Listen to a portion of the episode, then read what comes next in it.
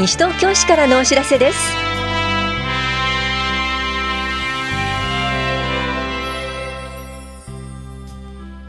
今日は証明書コンビニ交付サービス停止、平成31年度の主な取り組みなどについてお知らせします。取材リポート、今日は平成31年度第1回西東京市議会定例会の開催にあたり、丸山浩一市長が述べたこれからのまちづくりなどについてお伝えします。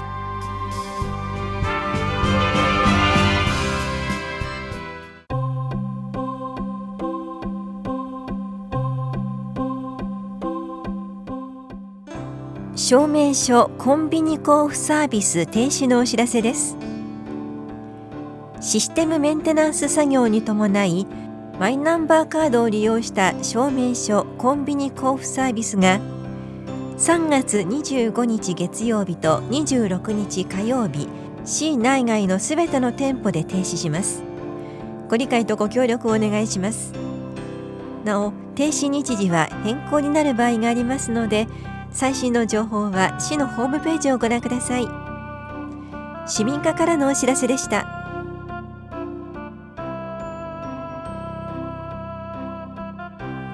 平成31年度の主要な取り組みについてお知らせします。もっと健康、もっと元気に。健康づくりの推進、フレイル予防事業の充実、高齢者福祉施設の整備、障害者福祉の充実、生活保護・生活困窮者自立支援の取り組み、文化芸術振興、東京2020大会に向けた取り組み、スポーツに親しむ環境の充実について取り組んでいきます。災害に強い快適な都市インフラ整備を進めよう、危機管理体制の整備、市民共同による防災減災への取り組み、安全対策、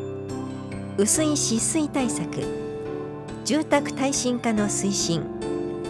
空き家対策、住宅セーフティーネットなどの住宅施策の充実、ひばりが丘駅南口の整備、東伏見駅周辺のまちづくりの推進、田無駅南口の整備、都市計画道路などの整備、無電柱化チャレンジ支援事業制度の活用、私道整備の推進、道路等占有料の適正化、公共交通施策、公園などの整備、資源物の個別収集の実施などについて取り組んでいきます。あなたと変える、一緒に変える。国史跡、下野谷遺跡、文化財の保存活用、地域情報化に向けた取り組み、市内3大学との連携、地域コミュニティの再構築、市民協同の推進、産業振興・企業創業支援、農業支援、市政施行20周年記念事業などについて取り組んでいきます。次世代への責任をしっかり果たそう。子ども条例の推進、待機児童対策、妊娠期からの切れ目のない支援、子どもの居場所の充実、学校施設の整備、学校体育館への空調設備の設置、学校環境の充実、小中一貫教育、中央図書館・田無公民館の耐震対応など、証明発行サービス、2019年10月消費税率の引き上げの対応、投票率向上に向けた取り組み、機械中継などについて取り組んでいきます。それぞれの項目の内容については3月15日号の広報西東京2面などをご覧ください。棚視聴者企画制作課からのお知らせでした。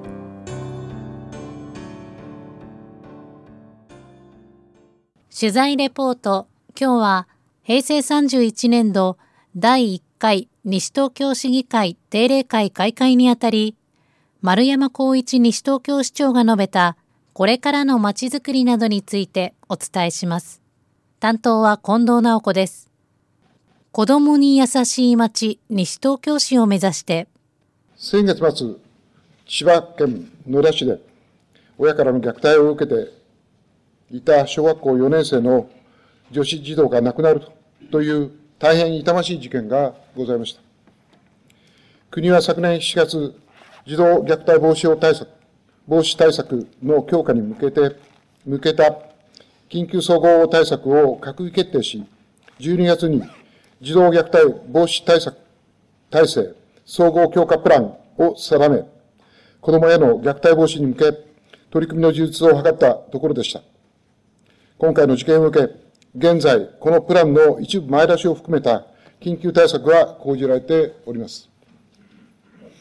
本市では、これまで虐待防止に向けた西東京ルールの構築や、要保護児童対策、地域教育会の強化など、行政と学校、地域の関係機関が同じ目線に立って連携協働し、子どもたちの発する SOS を受け止める仕組みの構築に努めてまいりました。また、昨年10月には、西東京市子ども条例を施行いたしました。今なお繰り返される子どもへの虐待を根絶するためにも、今と未来を生きるすべての子どもたちが健やかに育つ環境を整え、町全体で子どもの育ちを支えるという理念を町づくりの理念として、市民の皆様と共有しなければなりません。そのためには、条例に基づく取り組みを着実に進めていく必要がございます。平成31年度は、広報、啓発活動に加え、子どもからの相談を受ける仕組みの創設や、教育委員会と連携した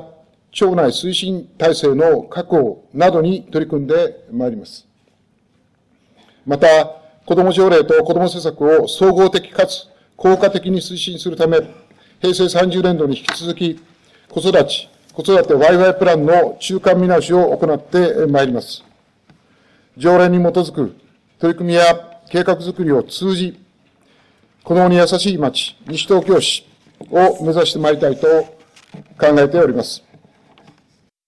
これからの町づくりについて、平成29年より策定に着手いたしました第2次総合計画の後期基本計画は、昨年9月、市議会で可決をいただきました施策の目標を踏まえ、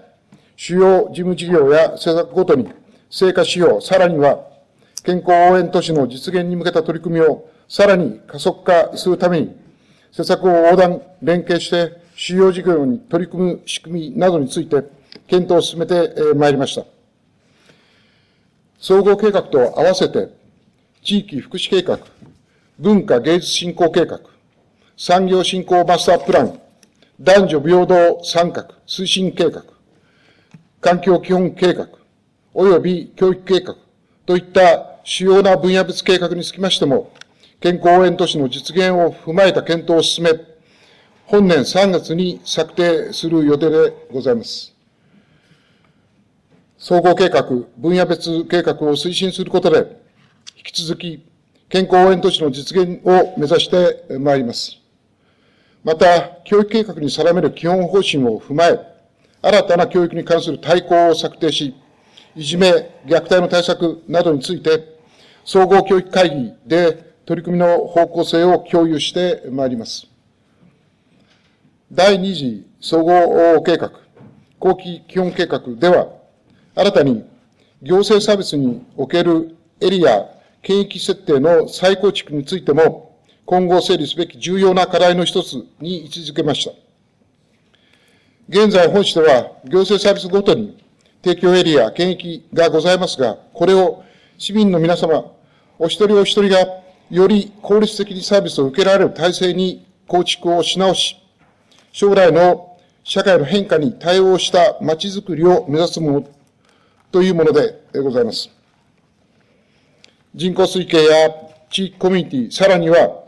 公共施設の適正規模、適正配置など、エリア、圏域設定を見直すにあたっての課題については、この間、市議会からも貴重なご提言をいただいております。そうしたご提言を十分に踏まえ、次期総合計画も視野に、エリア、圏域の再構築に取り組んでまいります。今日は平成31年度第1回西東京市議会定例会開会にあたり、丸山浩一西東京市長が述べたこれからのまちづくりなどについてお伝えしました。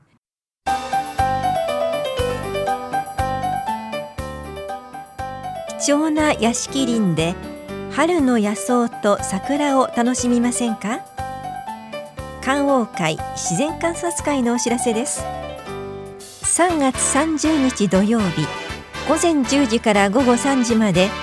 下宝屋4丁目特別緑地保全地区を開放します。ここは旧高橋家の屋敷林で宝屋駅より400メートルほど北に位置し、都市化が進展する駅周辺において豊かな緑に包まれた良好な住環境を形成しています。およそ 1.1 ヘクタールにケヤキや白樫、杉などが植わっています。春には桜、秋にはもみじ、雑木林では野鳥、夏にはクワガタ、カブトムシと都会ではなかなか見られない自然を体感できる屋敷林で、春の野草と桜をお楽しみください。春の野草と桜を楽しむ会として、敷地内の一部に桜を見ながら休憩ができるコーナーを設置します。ぜひ屋敷林の桜でプチお花見をしませんか。当日は一点一品認定店などによるパンの販売を行います。桜を見ながら美味しいパンもお楽しみください。午前10時からの販売で売り切れ次第終了となります。また3月25日から4月5日までは屋敷林内の桜をライトアップします。夜間開放はありませんので敷地内には入れませんが、屋敷林隣の荒屋敷公園周辺から見ることができます。期間中ライトアップされた桜をお楽しみください。なお、この下宝屋4丁目特別緑地保全地区では毎週金曜日午前10時から正午まで野草園の一般公開を行っています。他ではあまり見られない野草を見ることができるかもしれません。3月29日と4月5日は桜お楽しみ期間として桜の見学も可能です。この催しは旧高橋家屋敷林に関係するボランティア団体との共催で行われます。参加ご希望の方は当日直接会場へお越しください。なお、雨天の場合は中止となります。詳しくは緑公園課までお問い合わせください。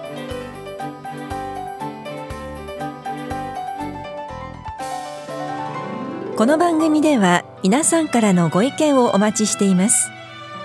FM 西東京、西東京市からのお知らせ係までお寄せください。また、お知らせについての詳しい内容は広報西東京や西東京市ウェブをご覧いただくか、西東京市役所までお問い合わせください。電話番号は 042-464-1311 042-464-1311 番です。以上、西東京市からのお知らせ、亀井さゆりでした。